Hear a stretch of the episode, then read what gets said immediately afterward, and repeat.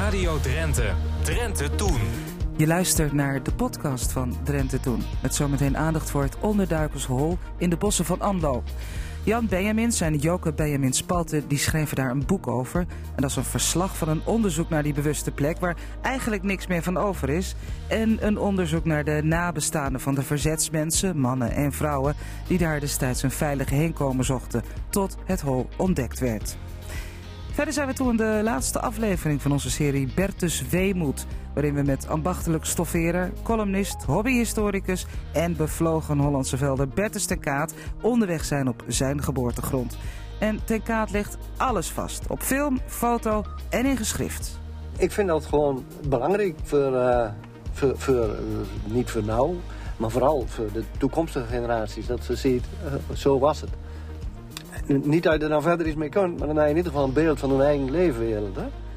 En Jan Spolling komt langs om te vertellen over Mans Tierenlier. En hoe actueel dit Rono radio onderdeel nog is anno 2019, dik 50 jaar later. Nou, heel actueel volgens Jans. In Old Nijs behandelen we de problematiek van een aantal drinkenbroers. Verder veel archiefradio en natuurlijk een jeugdherinnering van Wiebe Kruijer. Sophie Timmer. Radio Drenthe. Bij mij aan tafel Jan Benjamins en Joke Benjamins Palte. En behalve een echtpaar is het ook een uh, schrijversduo, een, uh, een, een, een, onderzoekersduo. En ze hebben samen een boek geschreven, dat ligt hier ook op tafel. Ik pak het even bij. Vergeten verzetshelden, een onderzoek naar het onderduikershol Ando. Goedemiddag, fijn dat jullie er zijn. Mag ik Jan en Joke zeggen? Graag. Ja. Zeg, het boek ligt er. En het was een, uh, het was een hele tour om het te maken, ook in emotioneel opzicht. Wie van jullie kan het uitleggen? Nou, eigenlijk beide, maar ja, we hebben er heel veel uh, uh, emotie uh, bij gevonden. Niet alleen archiefonderzoek en archeologisch onderzoek, maar bij de nabestaanden kwamen we heel veel emotie tegen. Ja, ja. Ja, zeg maar, zaken die tot dan toe eigenlijk binnen de familie verstopt werd de oudere mensen die het hadden meegemaakt, die, die praten er vaak niet over. In ieder geval zeker niet vlak na, uh, nee. vlak na de oorlog. Dat kwam ja, successievelijk uh, ja. van het. Op zich ook niet zo raar. Het gaat hier om een periode, ja, het verzet en een onderduikershol. Bij uitstek zaken waar je niet met elkaar over praat. Want dat kan je leven uh, kosten en het leven van anderen. Maar is maar eens even heel concreet. Dat onderzoekers of dat onderduikershol in Anlo, dat is er niet meer. Dat is weg. Daar is nog wat van terug te vinden, maar zoals het was, is het er niet meer, hè? Nee, en het is uh, uh, natuurlijk verwoest door de Duitsers in 1944, toen het ontdekt is. Toen hebben ze er handgranaten in gegooid en de brand ingezet. Ja. Ja, dan is het weg. Ja. En waar ligt het precies? Want het is ook nog een beetje verwarrend. De, de bossen bij Ando. Je hebt daar meerdere bossen. Evertsbos. En ja, de, ik kwam er niet helemaal uit. Als je daar vandaan komt, dan weet je dat wel. Maar kunnen jullie dat uitleggen waar het ja, is? zeg maar als je vanuit Ando neem je de, de zandweg richting Eekst. En dan midden in het bos is een kruising. En dan, daar wordt aangegeven uh, waar, waar je naartoe moet om, om het bij uh, monumenten te komen. Mm -hmm. Als je die richting neemt, dan nog 500 meter, dan zie je aan je linkerkant. Ja. ja. Dan zie je zeg maar een, een hekwerk met een, uh, met een steen met, met namen erop. En dan nog weer 50 meter het, het heideveld in. Daar ligt liggen de restanten van het hol. Ja, dat, uh, dat hol is gebouwd door een uh, verzetsgroep, uh, Gronings-Drentse knokploeg, K18, klopt dat? Ja. Ja, wie waren deze mensen? Ja, dat waren mensen die zich echt heel erg ingezet hebben. In eerste instantie waren het mensen die moesten zelf onderduiken vanwege dat ze anders opgepakt zouden worden en naar Duitsland vervoerd voor de arbeidseinsatz. Maar en dat dus niet wilden. Maar die waren zelf al, al vanaf 1940 bezig met, uh, met, met verzetsdaden. Gewoon van huis uit eigenlijk. Mm -hmm. Totdat ze dus uh, ja. gevaar liepen om opgepakt te worden. Ja. Toen zijn ze zich gaan verschuilen. Ja, dat bos was in particulier bezit. Van wie was het bos? Van uh, de familie Everts. Ja. En de familie Everts vond het goed, maar wilde er ook niet. De, de, de, ja, kunnen jullie dat uitleggen? Ja, Heel begrijpelijk. Ze vonden het goed dat, het, dat het gebeurde. Ze werkten niet tegen, maar ze wilden natuurlijk daar niet mee geconfronteerd, uh, geconfronteerd worden nee. ten opzichte van de Duitsers. Nee. Dus dat, dat, dat hol is gebouwd en zo goed eh, dat het uh, nou ja, niet echt waarneembaar was met het blote oog. En wat ik heel bijzonder vind, er is dus een filmpje, lees ik in jullie boek. Ja. Waar, dat- nou, Joke, leg eens uit, wat, wat is er te zien op dat filmpje? Ja, dat is echt een, een vondst was dat. Fantastisch. Want er, eh, een van de bouwers en, en de eerste bewoners van het hol heeft daar eh, een filmpje van gemaakt. En eigenlijk eh, ja, dachten wij eerst, nou, dit kan gewoon niet toen wij het eh, zagen. We Want waren er- net begonnen. Ja, we waren net begonnen met onderzoek en er komt ineens een filmpje te Ja, jullie vertrouwden het niet. Nee, enig wantrouwen is Het ons. was te mooi om waar te zijn, maar het was echt waar. Want eh, de zoon van, eh, van die bouwer die had het bij het, eh, het Drents Archief afgegeven hier in Assen. Die hadden we de zolder gevonden. Ja. Ja. met datum en al van zijn vader erbij. en, ja. Ja. En wat zien we op dat filmpje? Hoe, die, hoe, die, hoe dat hol in elkaar zit, eh, hoe het bedekt is. Je ziet hoe die, eh, hoe die eerste man, die, eh, Jacob Wiersema, hoe die graaft. Je ziet hem spitten. Hij heeft alleen maar een soort van zwembroekje aan. Het is warm, hij staat in het bos en hij spit. Het, het, de grond gaat omhoog, dat zie je gewoon gebeuren. En verder zie je dat die eh, andere man die, die het filmpje in bezit had... die is natuurlijk ook in beeld gekomen. Want dat vond hij natuurlijk ook leuk. En daar, eh, die zie je eh, naar, de, naar de fouragekist gaan... waar dan melk is klaargezet en andere dingen. Die haalt hij op. En dat is dan door de plaatselijke middenstand van Eekst en Anlo gedaan. Die... nou, hadden een kist in de grond gegraven waarin dan Ja. zij de bonnen legden en het geld. En de middenstand kwam dan om dat op te halen. En dan brachten ze de volgende dag brood en melk. Ja. Die, eh, die zoon die dat filmpje eh, eh, eh, naar het archief bracht, die zei volgens mij ook nog, het was zo goed gemaakt, dat de reeën af en toe over het dak Ja. liepen van het onderduikershol. dat was afgedekt met bladeren en takken. Ja. En, Het was bijna niet wat je noemt een gewone onderduikershol, een, een gat in de grond met een deksel erop. Het was een puntdakje. Maar het puntdakje liep op een gegeven moment zo in een, in een wat hogere heuvel over. Zodat ze, als die hertjes of reeën vanaf die hogere heuvel kwamen, dat ze toch eh, ja, op, die, eh, op Ja. dat dakje terechtkwamen. hoe groot was het ongeveer? Hoeveel, hoeveel mensen pasten erin als het maximum Ja. aantal bereikt was? Het, ik denk dat het in principe gemaakt is voor drie à vier personen. Ja. Maar bij tijd te wijlen, in de loop van de tijd, zijn er eh, zijn wel eens veel meer mensen geweest. Dan gingen er wat meer in het hol, maar ook werd een tent in de buurt van het hol neergezet. En dan Ja. over, overnachten ze daar. Ja. En hoe ging het dan met, eh, met eh, voorzieningen? Water, toilet? Hoe, hoe was dat Ja, geregeld? dat was ook nog even een punt waar daar werd nooit over gesproken. Alleen ergens in het archief hebben we iemand gevonden die sprak over een waterput. Ehm, ja, toen heb ik nog een, eh, een, een hele oude mevrouw gevonden die er ooit is geweest is. Ook als onderduikster. Althans, niet als onderduikster, maar als koerierster. En die zei... Nee, die waterput, daar kon je echt geen water uit drinken. Dat was heel slecht water. Denk maar niet meer aan die waterput. Maar we hebben hem toch eh, eh, onderzoek naar gedaan. En het is inderdaad gebleken dat daar een waterput is Ja. geweest. En aan de andere kant van de hut een eh latrinekuil. Daar Ja. hebben we ook onderzoek naar gedaan. Ja. Die moet er zijn geweest, dat kan niet anders. Want er is ook archeologisch onderzoek Ja. gedaan naar het onderduikershol. Wat heeft dat opgeleverd? Een paar hoogtepunten. Ja, wat zullen we zeggen? Voor jullie dan, hoogtepunten. We hebben 300 vondsten gedaan. Ongelooflijk. Ja. Er is een periode geweest, dan stond onze garage helemaal vol met, met dozen, met al die Ja. spullen. En die zijn vervolgens verwerkt. Maar Nou, er zat echte van hoogtepunten eh, vind ik, eh, vind ik eh, een pantoffel.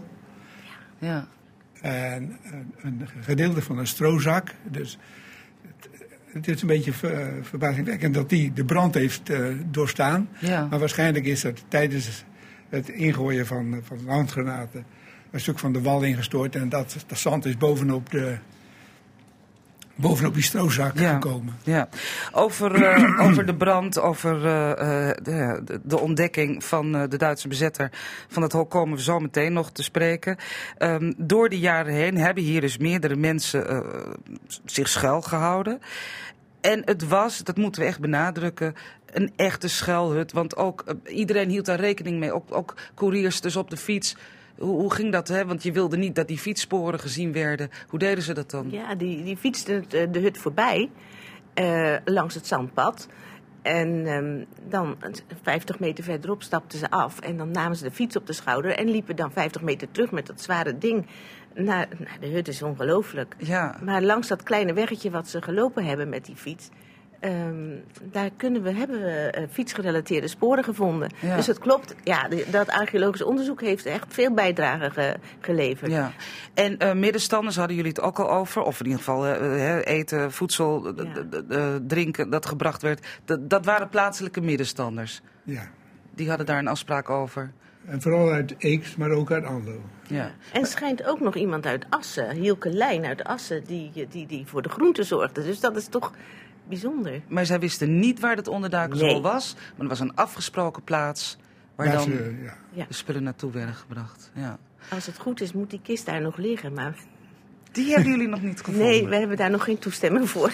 Daar moet allemaal op gewacht. We praten over eh, het onderduikershol Ando en het boek Vergeten Verzetshelden, geschreven door Jan Benjamins en Joke Benjamins Spalte.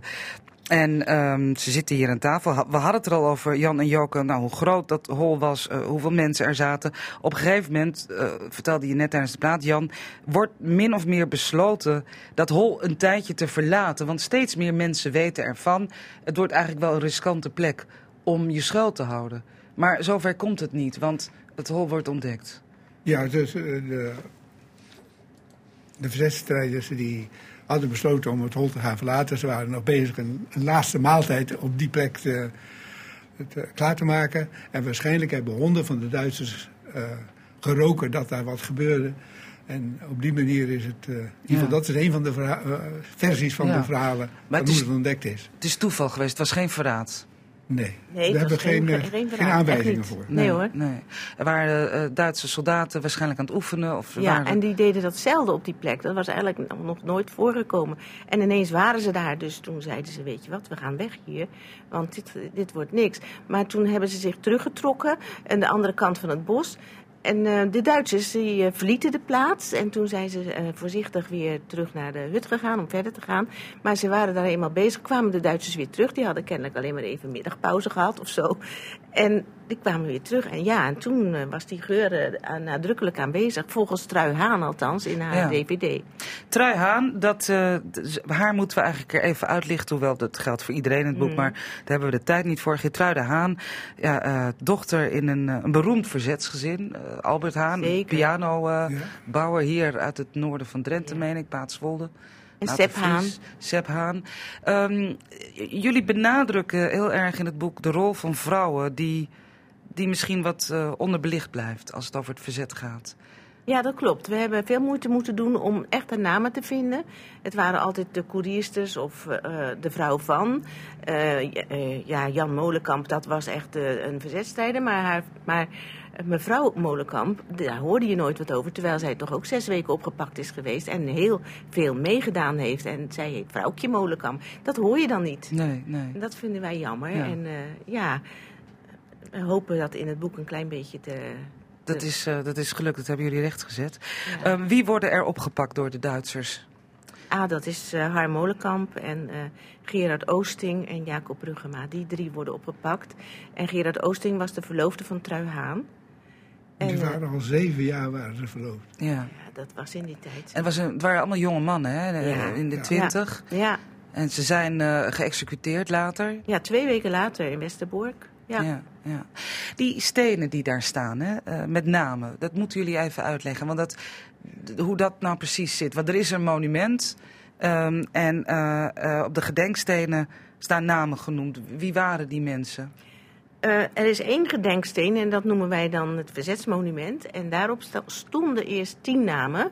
De tien namen van de mensen die in 1945 op 8 april zijn geëxecuteerd en die nooit iets met het Hol van Doen hadden gehad. Die kwamen vanuit Groningen, werden ze vervoerd om nou geëxecuteerd te worden in, op de plaats waar ooit het hol was. Die tien namen stonden op de oude steen. Maar eh, zeg maar de drie, die eh, Molenkamp en en consorten, die, die, die stonden eh, tot, tot dan toe niet op, op die Nee. steen. En wij hebben dus eh, geregeld dat dat ook gebeurt. Dat, Ja. Je hebt dus een, een steen met aan de ene kant tien namen, hè, die er altijd op Mhm. gestaan hadden, en drie namen, een blokje Ja. van Ook om de verbinding met die plek hè, ja, nog die, meer te want die hadden echt iets met het onderduikrol van doen gehad. Ja. En nee, we hebben ook hun leven gegeven. Dat, dus dat is eigenlijk. eh, ja, en de familie was heel blij. Over familie gesproken, eh, tot slot, jullie hebben eh, heel wat eh, herinneringen, anekdotes. Jullie hebben mensen gesproken. En ehm, ho- hoe was dat voor jullie? Want dat was, eh, dat was soms heel moeilijk. Nou, het was ook wel een beetje vreemd hoor. Want je denkt, ja, je gaat zomaar vroeten in een familiegeschiedenis. Dat is dat wel eh, netjes. Zo, Ja. maar, maar achteraf blijkt dat iedereen het heel fijn vond. Omdat men zelf eigenlijk ook niet precies wist wat er was gebeurd. Nee, het is ook nog ontzettend ingewikkelde materie. Want je hebt met heel veel schuilnamen te maken, bijvoorbeeld. Gingen jullie daarmee om en hoe werkt zoiets? Ja, inderdaad. De schuilnamen, die. eh, zeker vooral vlak na de oorlog, toen, toen, eh, toen waren vaak van de mensen die, die eh, in het verzet hadden gereden, waren bijna alleen maar de schuilnamen bekend. Ja. En, eh, in de en die, die mensen hadden dan afgesproken van, eh, die houden we voorlopig ook aan. ja, want om de zoveel tijd veranderden mensen van naam omdat ze te bekend waren geworden. Klopt, want eh, eh, sommigen hadden wel acht eh, verschillende schuilnamen. Ja. Maar ook hele grappige ook schuilnamen. identiteit bewijzen. Ja, ook nog, ja. En noem Ja. eens een paar. Olle Witte bijvoorbeeld. En eh Bruintje Beer. Nou, wie zit daar nou achter? Dus dat was een hele zoektocht. Uiteindelijk waren we heel blij dat we hem gevonden hadden. Ja. Ja. Dat onderzoek dat heeft zich echt op allerlei niveaus afgespeeld. Want eh, je had het net over Trui Haan ehm, hè, op een dvd. Dat zijn dan interviews die al eerder gegeven zijn. eh, tientallen jaren geleden soms. Die ook gebruikt zijn door jullie. Jullie hebben echt alles uit de kast gehaald.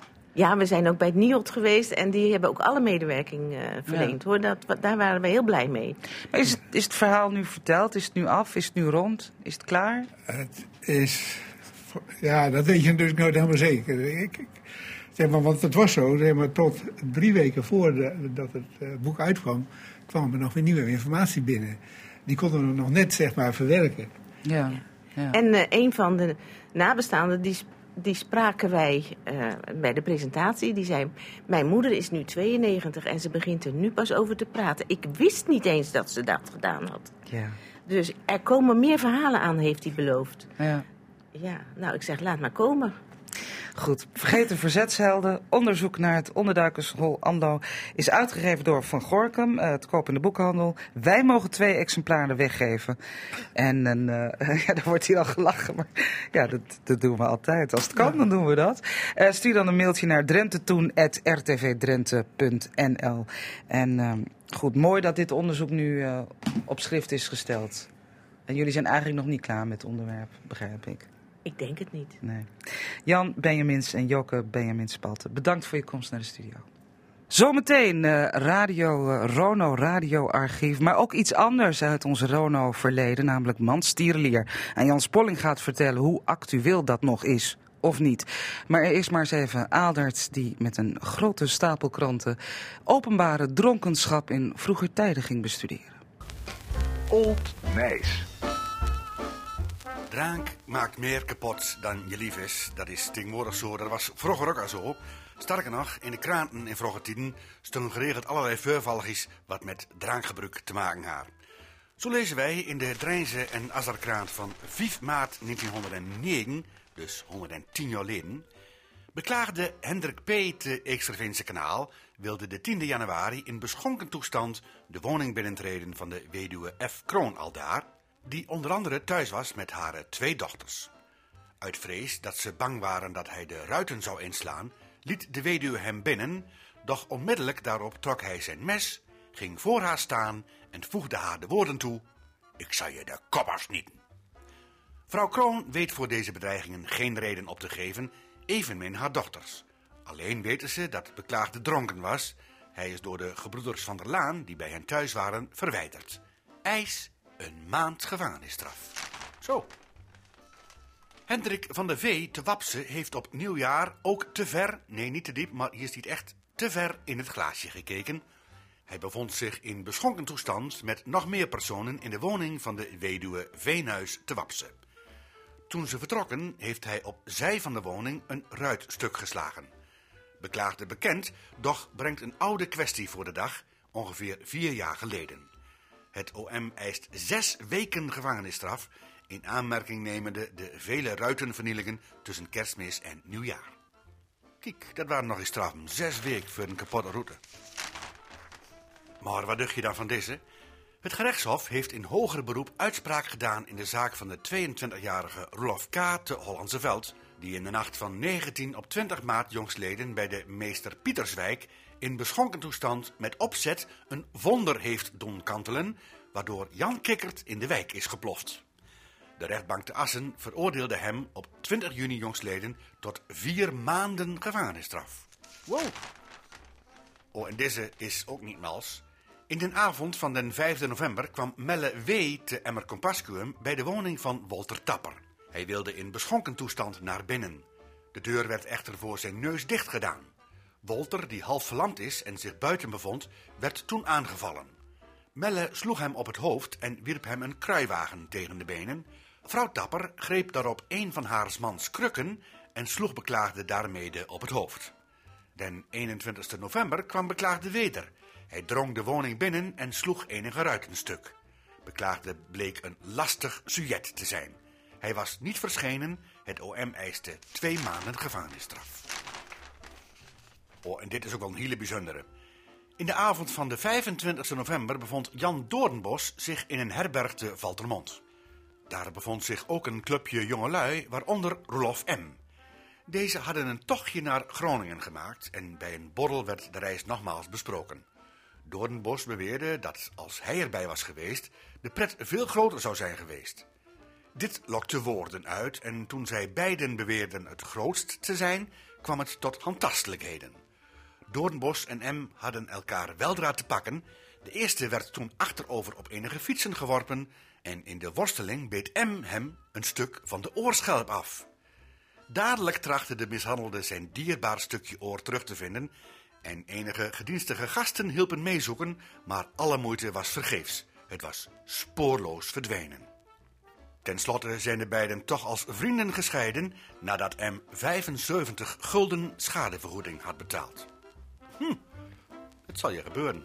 Vermoedelijk een van de weinige keren dat ene, in dit geval Jan Doornbos uit Valtemont, zich wel een oor wil laten aannemen.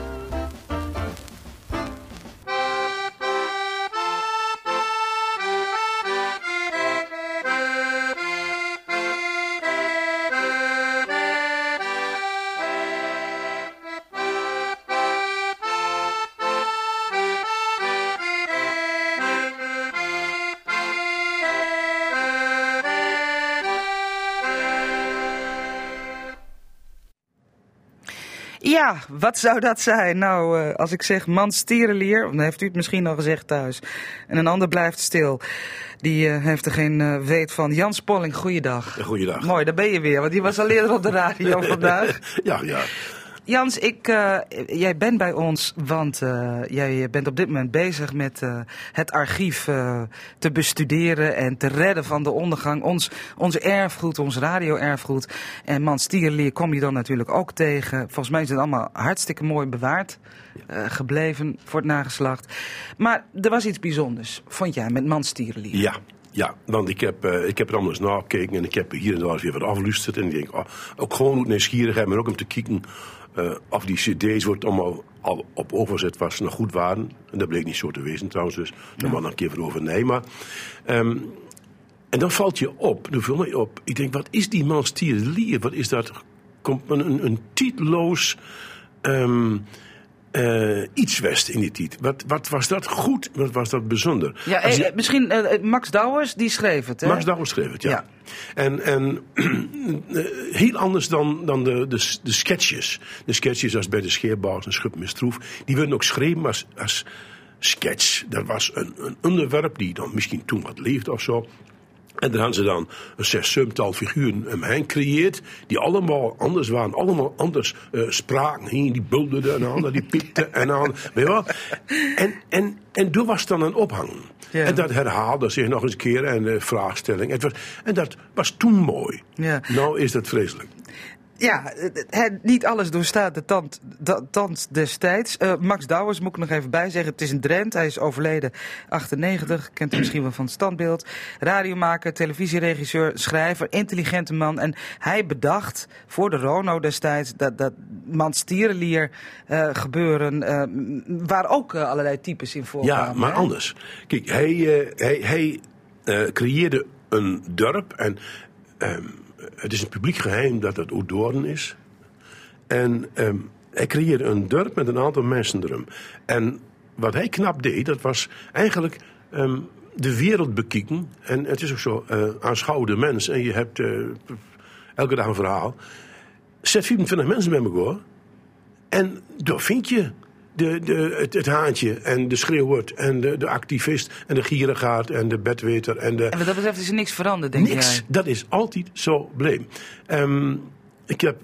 Uh, ik heb een stukje met hem straks uh, de giet over de aanleg van een zwembad. Dat speelde begin jaren 50 overal in Drenthe met een zwembad komt. Clarice is het tegen. Waarom? Het is op zijn grond. Dus dat is nou ook. Als er nou een, weet je, een weg komt, of een winkel, of, of er een boomweg, of er van, dan heb je zelden gekrakeel in het dorp en die is voor een andere steken. En het mooie van Max Douwers is dat hij dat niet ophangt aan karikaturen. Hij vertelt het. Max is een ongelooflijk boeiende verteller. Ook als je een sketchie van hem die 24 minuten duurt. Want er was een ging van 8 minuten tot 24. En dat kon allemaal toen. Ja, en nog. Werkelijk, het verveelt je nou nog niet. Want je wilt weten wat er na de volgende zin komt. En wat door nou komt. En wist je dat hij ook maar één stemmig idee? Nee. Ja, hij deed alleen maar klein ruzie. En verder was het alleen maar vertellen. Dus hij beschouwde het, vertelde wat andere mensen deden. En daarom bleef het ook zo sterk. En alleen die ene man, die, die dat, dat hanige kerlie, de, de, de activist, het schreeuwen die... Uh, het, het, het duivelie, zeg maar. Door had hij een stemmer bedacht. Ja, ja. Nou, we, gaan, uh, we gaan terug in de tijd. Je hebt het meegenomen. Klein Rixie is boos, want er komt een zwembad. Ja.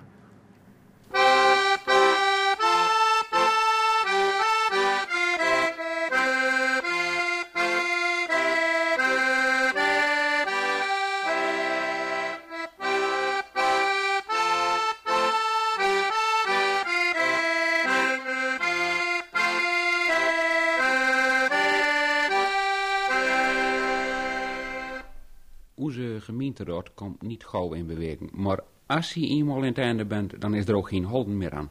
Dan riegel de besluiten achter elkaar deur. Of het nou geld kost of niet, zie wordt num, die besluiten. En als het geld kost, dan uh, worden inwoners ook num in de belastingaanslagen. Zo denkt Klein Rixie erover. En als wij zo s'avonds bij Jans Druppie zitten, dan kan Rixie in vergevorderd uur door oorlog overhoed pakken. De gemeentepolitiek die heeft voor hem geen geheim, heb hij wel begrepen het nieuwe pad langs de Roegebulten, de benoeming van juffrouw aan de kleuterschool, de aanbesteding van wonings voor de leegsbiedende, dit alles is hem klaar en helder. Ja, zelfs vraagstukken betreffende de geestelijke volksgezondheid kunt Rixie niks duisters meer opleveren. En nou was er opeens een ander probleem op tafel kom, wat zich beweegt op het gebied van de lichamelijke volksgezondheid van de gemeentenaren. Rixie bracht het de tafel naar de vierde olle klare, dat wil zeggen in het meer strijdbare stadium. Het betreft de aanleg van een nieuw zwembad, Ebenboetendarp.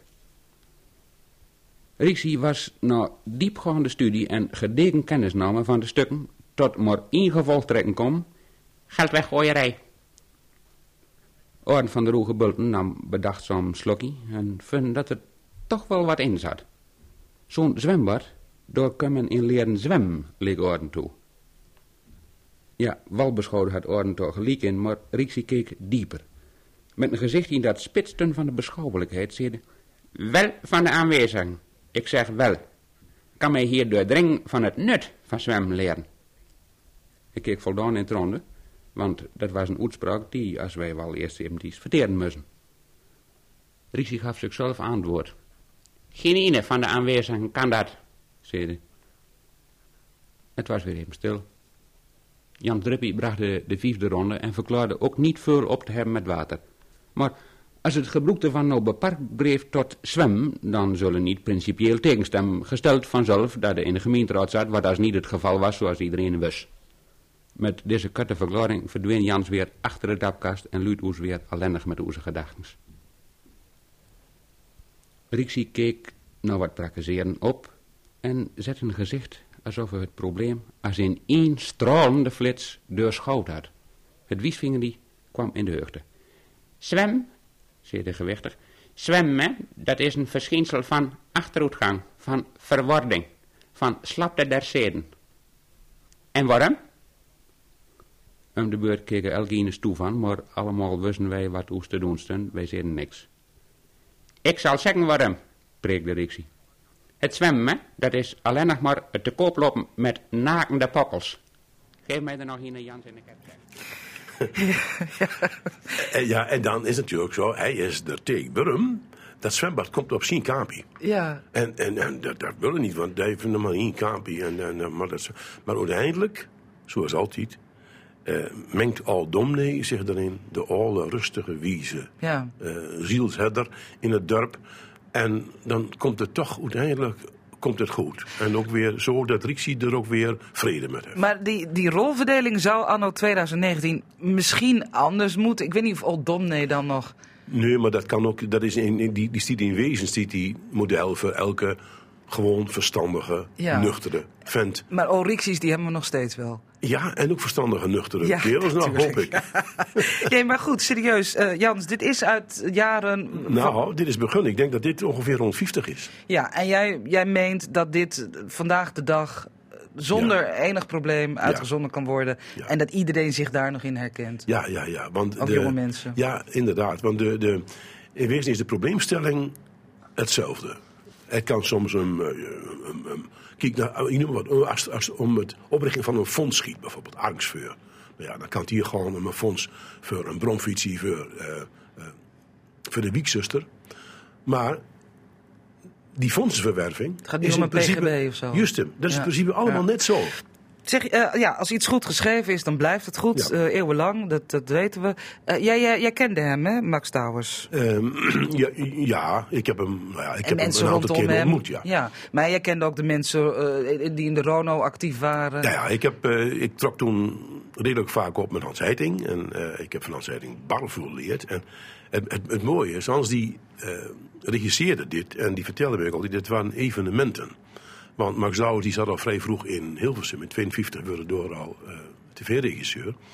En toen kwam hij dus terug en dan nam een aantal van die verhalen op. En hij zegt, we weten nog hoe het begunde, want eh, dat kleine Rixie, dat moest een, een stem hebben. En daar wil ik over vergaderen of er nog meer stemmen in moesten. Nee, dat was niet zo. Eén stem was genoeg, aan ze uiteindelijk bedacht. En toen ging Max Douwers een stem bedenken. En zei hij, vertelde, hij zei, dan ging ik zo. Hij, begon, hij zegt, nou, dan doe ik Clarixie zo van, nou, nou, nou, nou. En dan zei Hans, nee, is net niet. Hij zegt, dan ging Max naar de wc. Bleef een poos op de wc zitten. En dan kwam hij weer om en had een andere stem bedacht. En dan probeerde die. Hij zegt, we hebben zeker een hele morgen gedaan over het bedenken van dat ene stemmige van Ja. Ja, maar mooie, mooie tijden. Eh, Wie, wie zal het zeggen? Misschien gaan wij het wel weer uitzenden. We zenden overigens heel wat Rono radioarchief uit. En niet alles is even eh, Nee. ongedateerd. Dat, dat zul je beamen. Nee, de binding die, die absoluut. eh, die, waarvan je moet zeggen, nou, dat was toen mooi. En dat werkt nou niet meer. Dat is ook, heeft ook te maken vaak met een, een traagheid, met een, een vraagstelling die niet meer klopt. Heel veel journalistieke dingen van toen ook, als je dat nou hoort. Maar toen dus ja, een soort dorpsjournalistiek was. Nou, dat is nog een soap, dat is nog een lachertje. En heel netjes vaak, heel beschaafd. eh, Oh ja, heel en met, keurig. en, en met een enorme angst voor autoriteiten en zo. Ja, ja, meneer, ja, meneer. Ja. Ja. meneer, ja, meneer de burgemeester. Ja, ja, ja. Ja, mooi is dat. Jans, heel erg bedankt. En eh, dan ga zo door met het redden van ons radio-erfgoed. Ik ben een drakman aan de gang, ja. En hou ons op de hoogte, want eh, we zijn benieuwd eh, wat voor parels eh, jij allemaal voor ons op gaat diepen. Heel, heel veel is al opgediept overigens en daar gaan we het volgend uur ook naar luisteren. Je luistert naar het tweede uur van Drenthe Toen. En zometeen dan eh, gaan wij naar eh, de historische vereniging Klenkerheugde. Die houdt zich bezig met eh, de geschiedenis van het onderduikershol in Gees. Ja, hadden we in het eerste uur het echtpaar Benjamins dat onderzoek deed naar het onderduikershol in Ando. In Gees zijn ze daar nog volop mee bezig. Ook gaan we naar de laatste aflevering van Bertus Weemoed over Hollandse Veld, hoe het ooit was. Maar eerst naar Meppel. Het historische pannenkoekenschip Liberté blijft behouden voor Meppel. Eigenaar en horecaondernemer Jan Vrielink verkoopt het imposante zeilschip aan de eigenaar van het eveneens historische pakhuis Sucade aan de Stoombootkade. Dat is de vaste lichtplaats van de Liberté. Vrielink haalde het bijna 120 jaar oude schip 25 jaar geleden naar Meppel, omdat hij vond dat er iets ontbrak in de toen lege grachten van Meppel. Op dit moment krijgt het schip groot onderhoud en Serge Vinkenvleugel is in Meppel op de plek waar het schip straks weer komt te liggen. Ja, als je nou uh, het trapje oploopt, dan maak je een dikke plons, uh, Jan Vrieling. Ja, dat is mij ook gebeurd toen het schip weghaalde. Oh? Ja, dat was niet zo, niet zo heel prettig. Tussen wal en schip? Ja, echt tussen de wal en schip. Ik kwam, haalde nog even wat op. We waren los. Er lag een, uh, een halve meter water lag er tussen de kade en het schip. En ik doe aan de buitenkant doe ik de deur nog even op een stap over het water heen in de boot. Ik ben daar even wat aan het rommelen. En ik loop terug en ik doe de deur open en ik stap zo naar buiten toe en ik lag hier beneden. Tussen de wal en het schip inderdaad, ja. Maar alles gelukkig heel? En, nou, op een aantal schaafplekken, maar geen benen, dus uh, voor de rest was alles nog goed. We staan aan de stoombootkade waar normaal de 40 meter lange Liberté ligt. De Liberté ligt nu op de werf, groot onderhoud. En uh, nu ziet het er een beetje uit hier zoals het er 25 jaar geleden uitzag, hè? Helemaal kaal. Ja, ja, het is wel heel erg stil en uh, ja, je mist zo'n schip wat er 25 jaar geleden uh, uh, neergelegd is. En toch een, een, beeldbepalend gezicht van Meppelwet is geworden. ja, dat mis je dan als dat weg is in één keer. De reden dat het 25 jaar geleden ook zo kaal was, was dat de grachten waren gerestaureerd. Maar alle binnenvaart was het Meppel verdwenen, historische schepen ook. En u dacht toen, ja, dat kan niet. Alles gerestaureerd, maar geen enkel schip te vinden. Ja, nou ja, het was in de tijd dat uh, de grachten gedempt zouden worden natuurlijk. Hè. Uh, de grachtwacht heeft daar toen volle actie ondernomen om dat tegen te gaan. Gelukkig maar. Vervolgens, tot die tijd ging de, ging de scheepvaart nog gewoon richting Hogeveen, hier dwars door Meppel heen. Moesten er drie bruggen passeren, de spoorbrug en de knoppers en de sluis en de tipbrug. Dat was best wel een... Maar dat was de enige passage die er, die er was. Dus, maar er was wel scheepvaartverkeer door de grachten heen. En, uh, maar dat hield toen op toen de gracht omgelegd werd, uh, de Hogevinsersvaart omgelegd werd en er geen schip meer door Meppel heen kwam. En toen werd het stil. En de grachten die zijn toen uh, met, met wat gelden, subsidiegelden, provincie, gemeente, die zijn toen gerestaureerd voor een behoorlijke som geld. Alleen er was geen schip meer. En dat maakt het wel dat het wel een wat, uh, wat doodse bende was. Veel zoeken, veel havens in Nederland afgereisd, van Maasbracht tot Dordrecht, Rotterdam, Amsterdam. En uiteindelijk uh, op het allerlaatste moment, toen ik er eigenlijk al klaar mee was, toch een mooi schip gevonden. Wat weer teruggebracht was in de historische stijl, in de oude stijl. Het was een, gebouwd in 1901 als zeilschip. Uh, heeft tot uh, 25, 30 jaar lang zonder motor gevaren. Uh, en is, uh, later uh, kwam er een motor in. Daar gingen alle masten eraf natuurlijk, want het was een, werd het gewoon een vrachtschip wat op de Rijn vaarde. En, die ging toen uit de vaart en die is weer door een liefhebber, een echte liefhebber, gerestaureerd. In de oude stijl zoals het schip dus vroeger gebouwd is in 1901 in Millingen als zeilschip. Een dikke klipper, 40 meter lang, origineel, nooit verlengd en een dikke tweemaster. Dat moest het maar worden om uh, het historisch beeld in Meppel een beetje op te krikken? Dit was een echt een hele drukke plek vroeger. Hier werd de handel gedaan. Hier vertrokken de, de, de toeristen uh, en mensen die naar het westen moesten, naar Amsterdam, die vertrokken hier met de Meppel 1 en de Meppel 2. De, de stoombeurtschepen? De twee stoomschepen, vandaar de stoombootkade natuurlijk hier. Uh, die vertrokken hier en naar Amsterdam toe. en dat was een beurt, beurtdienst was dat. Daar gingen goederen en personen gingen daar uh, mee naar, uh, naar Amsterdam toe. U zegt van nou, ik heb zo lang in de horeca gewerkt, ik vind het wel genoeg. Schip moest maar weg, maar niet uit Meppel. Nee, het was natuurlijk. eh, Het, het mooiste zou wezen dat het schip in Meppel zou blijven liggen. Alleen ja, als je er vanaf wil, uh, dan, uh, dan hoop je dat hij hier in Meppel zou blijven liggen. En, uh, en dat is ook gebeurd. Hij had ook net, net zo goed ergens anders naartoe kunnen. Binnen een halve dag of binnen een daglichtje in, noem maar ergens in Wildervank of in, als er water is tenminste. Of in, of, in Friesland ergens of in Apeldoorn.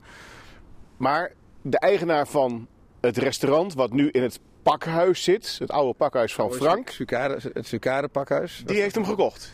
Ja, die, eh, die gaat hem overnemen, die gaan hem exporteren. Eh, er zijn mensen die eh, vol passie, jonge mensen ook nog, met vol passie die eh Sucade hier een gezicht in Meppel hebben gegeven. Daarnaast kwam de vereniging, de, de- het, het oude stoomschip er nog bij. En dat maakte toch dat het geheel, deze hoek in ieder geval van Meppel, toch een beetje maritiem, maar ook een, een uitgaansplek is geworden. En als we nou kijken, dan ligt aan de overkant ook nog een mooi historisch schip. Verderop in de gracht liggen ook nog historische schepen.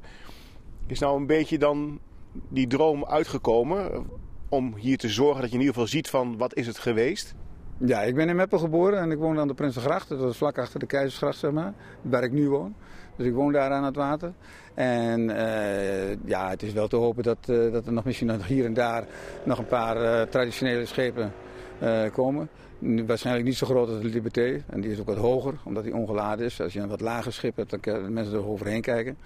Eh, maar dat zou, nog, dat zou nog mooi zijn. Maar voor de rest in de grachten er zijn er weer een aantal schepen bijgekomen. Een aantal lichtplaatsen die liggen daar. Vaste lichtplaatsen voor mensen die een traditioneel schip hebben. En eh, ja, dat maakt toch het eh, plaatje van Meppel met hun pleinen. En ja, tot een echt toeristisch plekje. Met een beetje gevoel van hoe het vroeger was. Inderdaad. Een beetje, eh, niet een beetje, maar zoveel mogelijk liefst. En dat zei Serge Vinkenvleugel tegen Jan Vrielink. Hij is eh, de eigenaar van zeilschip De Liberté. Wilt u meer zien van de historie van de stoombootkade in Meppel? Ga dan naar onze website www.rtvdrenthe.nl slash Drenthe Toen en zoek op stoombootkade. En wij zijn toegekomen aan de laatste aflevering alweer van onze serie Bertus Weemoed. Waarin we met ambachtelijk stoffeerder, columnist, hobbyhistoricus en bovenal bevlogen Hollandse velder Bertus ten Kaat onderweg zijn op zijn geboortegrond. En Bertus legt alles vast. Op film, foto, in geschrift. Maar hoe begon het eigenlijk allemaal?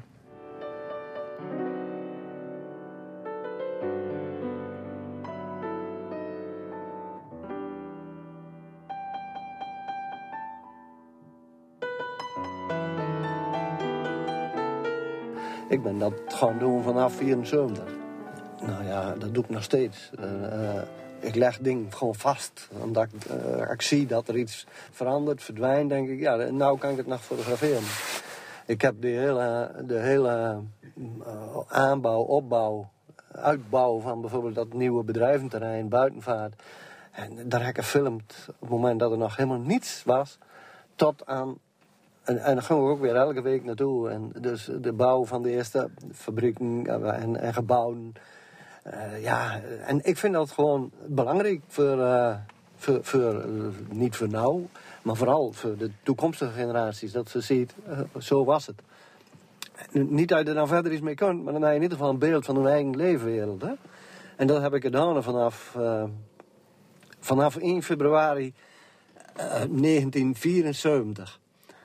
En waarom weet ik dat nou zo precies? Dat was de dag dat mijn broer trouwde. dat was heel leuk. Toen, toen als ze trouwen, het bruidsparen in die tijd, kregen een boekje met waardebonnen erin.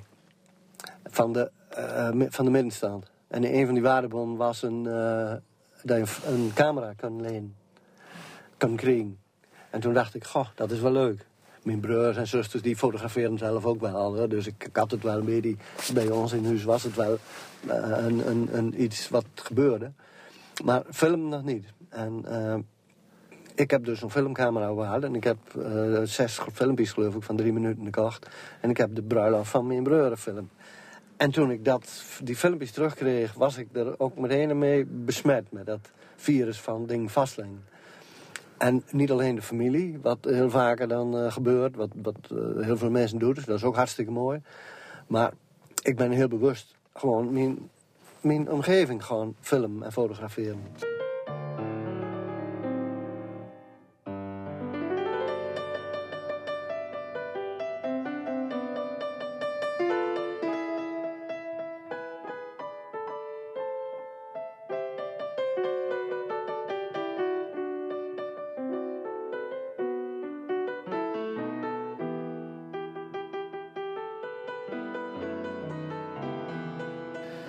Van allerlei plaatsen heb ik...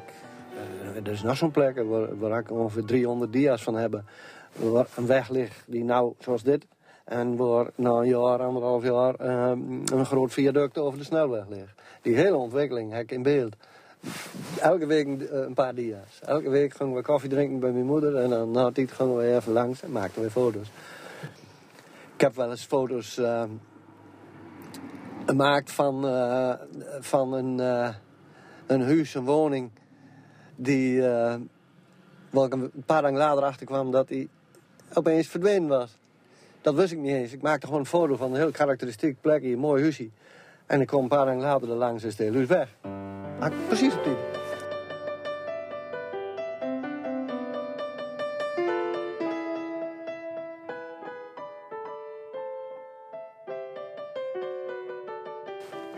Op, dit moment uh, probeer ik, zolang ik dat nog kan, uh, er uh, filmpjes en, en series en verhaaltjes van te maken voor op internet. Ik heb, geloof ik, al meer dan 300 filmpjes op, op YouTube staan van onder andere ook de, de, dat soort dingen, hè? de oude foto's en zo. Ik, bedoel, ik maakte ook elk jaar bijna filmpjes van de Hollandse jaarmarkt. Uh, maar ook de allereerste jaarmarkt, 1977, 78, ik, op film. Dus, en jaren, nou, flink jaar, ben ik met, ik heb nou ook een 360-camera. Dan ben ik met een 360-camera rondgelopen. Dat is natuurlijk, die hadden we 80 jaar geleden moeten. De, die camera die filmt voor, achter, links, rechts, onder, boom, alles tegelijk. Het is, je hoeft ook niet meer zelf als filmer te kijken, dit ik filmen. Je houdt me gewoon zo in de hand en hij filmt alles. En hij dan uh, ook nog zo'n VR-brillen erbij opzet, dan sta je gewoon op de plek waar hij filmt. Nadeel is dat hij er ook altijd zelf op staat. Maar het, uh, het, is wel, het, het gaat wel een fantastisch mooi beeld. En dat wordt allemaal ook uh, betaalbaar. Hè? Die, die oude filmpjes die ik maakte, die kosten toen nog iets van, van 23, 24 uh, gulden per stuk. Dus dat kon je ook maar zo af en toe doen. Dan had ik het, de mazzel dat ik dankzij mijn uh, bandwerk en ik was discjockey, kon ik me nog wel eens van dat soort dingetjes permitteren. Maar van een normaal loontje kun je niet uh, wekelijks filmpjes kopen. Dat is heel simpel. Maar ik had nog wel eens een meevalletje in, in die zin. Dus ik kon, me dat, uh, ik kon dat ook betalen. Uh, en ik ben er blij van. Ik vind nog steeds dat ik veel te weinig gefilmd heb. ik heb ook interviews en zo met, met mensen, met dorpsgenoten. Dat heb ik ook allemaal op band. Heb ik ook allemaal bewaard. Met de, de oudste smid van het dorp. Uh, ik heb interviews met, met dominees die in het, in het dorp actief waren en zo. En al dat materiaal heb ik bewaard. En het mooie van nou is dat via internet is kranten, radio en televisie tegelijk. Ik, ik praat nog steeds met mensen. Ik heb nou weer een, eh, een afspraak met uh, een organist. Die man die heeft 60 jaar organist geweest in het dorp. Nou, dan ga ik nou binnenkort met de camera met hem, uh, met hem praten. En dan vertelt hij over hoe hij in zijn leven op die manier... Dat vind ik zo mooi, dat vast te leggen.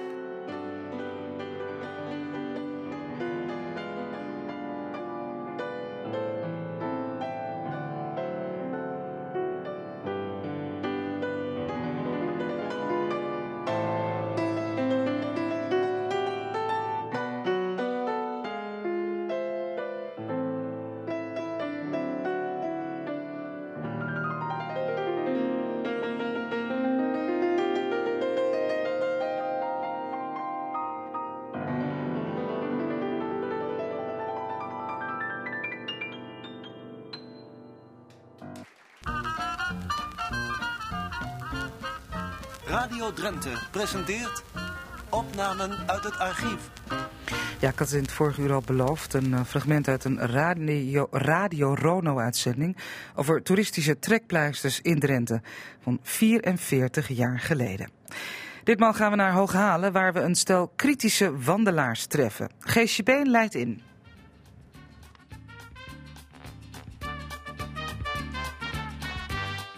Vanaf onze eerste pleisterplaats, de Kienstobbe in Laaghallerveen, reden we via de oude TT-baan naar Hooghalen, waar we een bezoekje brachten aan VVV-man Oosting in zijn kantoor aan de Drift 12a. Hetzelfde gebouw waarin ook de Rabobank is gehuisvest. We vermelden dit adres even omdat in het telefoonboek als adres van de VVV nog staat Hoofdstraat 27. Dat is dus niet goed. De wegbewijzering naar het nieuwe kantoor mag overigens ook best eens verbeterd worden. Gelijk met ons stapten twee wandelaars binnen. We luisteren naar het volgende gesprek aan de balie. Kunt u ons een uh, hotel aanbevelen ergens uh, in de buurt van Spier? Spier, daar is de Woudzoom. Daar, daar kunt u dus wel terecht, hè? Maar Spier komt u niet helemaal door, of wel? Nee, maar wel nee, in de buurt, dan moet u dus weer even uh, terug, hè? Maar u gaat naar Lee.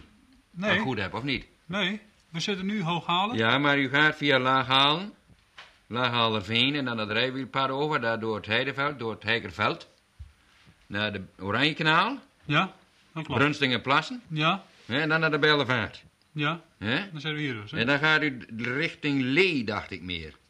Uh, nou, kijk, hier ligt Hier, Lee. hier tussendoor gaat u dus, hè? Ja, maar uh, nee, dat, dat, dat wordt te ver voor, voor vandaag. Oh. Dat kan niet. U loopt het uh, Nivonpad? Ja. Ja. Waar bent u gestart? Uh, Noordlaren, hè? Noordlaren. Ja. Dus ze gaan in de avond, hè? Ja. Ze gaan van noord naar zuidwest. Hè? 110 kilometer. Uh, hoe lang heb je er nou over gedaan? Dit is de derde dag. Dus nog maar twee dagen. En u had wat problemen met uh, de wegbewijzering? Ja, dat is wel moeilijk hoor. Je moet erg goed opletten. En enkele keer dan uh, kon de extra paaltje een heleboel doen hoor. Ja. Waar komt u vandaan? Haaksbergen bij Enschede. En u bent niet voor de eerste keer in Drenthe? Nee, voor de derde keer. Altijd gefietst, maar nu lopen. En hoe bevalt het? Heeft u al last van blaren gehad? Nou, ik nog niet, maar mijn man wel. Ja. ja. Ontzettend. En uh, u zegt het toch gaat naar Havelte.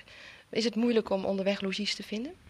Uh, het is heel erg moeilijk, ja. Je komt soms op, uh, nou, in 15 kilometer kom je niks tegen. En als je dus 15 kilometer gelopen hebt, nou ja, voor een beginneling zou ik zeggen, dat is genoeg. Maar als je dus wat meer wilt, dan moet je minstens weer 15 kilometer lopen, voordat je dus wat tegenkomt. Dus dat wordt wel zwaar. Maar u kunt er tegen en zou u het wel, toch wel willen aanbevelen? Nou, dit is zonder meer aan te bevelen, dus uh, voor iedereen. Ondanks de weinige hotels langs de route? Zonder meer.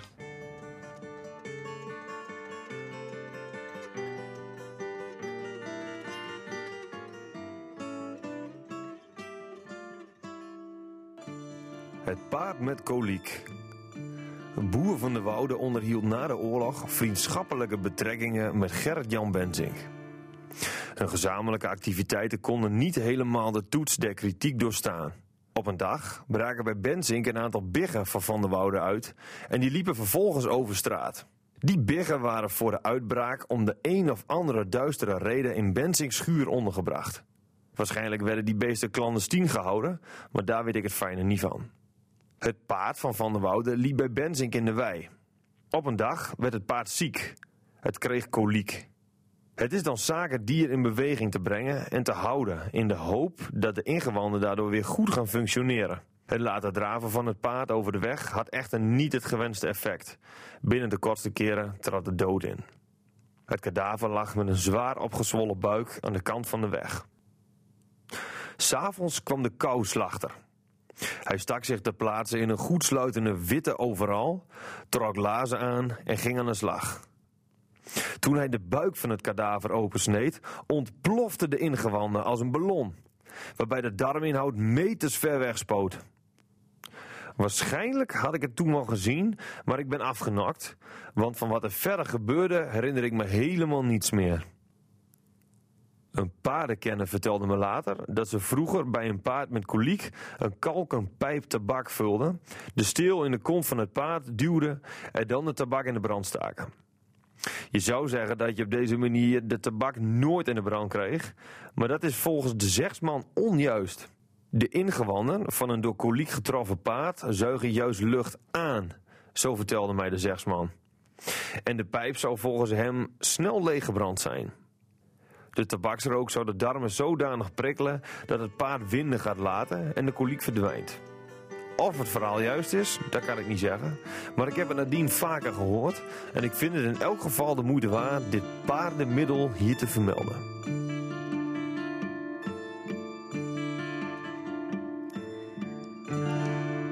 Wiebe Kruijer, de 80-plusser, waarvan wij elke week een jeugdherinnering horen. Voorgelezen door Robert Oosting. Volgende week, dan zijn we er weer, ook weer om twee uur. Dan gaat het onder meer over 200 jaar militaire muziek en over de herdenkingsprogramma's op 4 en 5 mei, waaronder Open Joodse Huizen en Huizen van Verzet.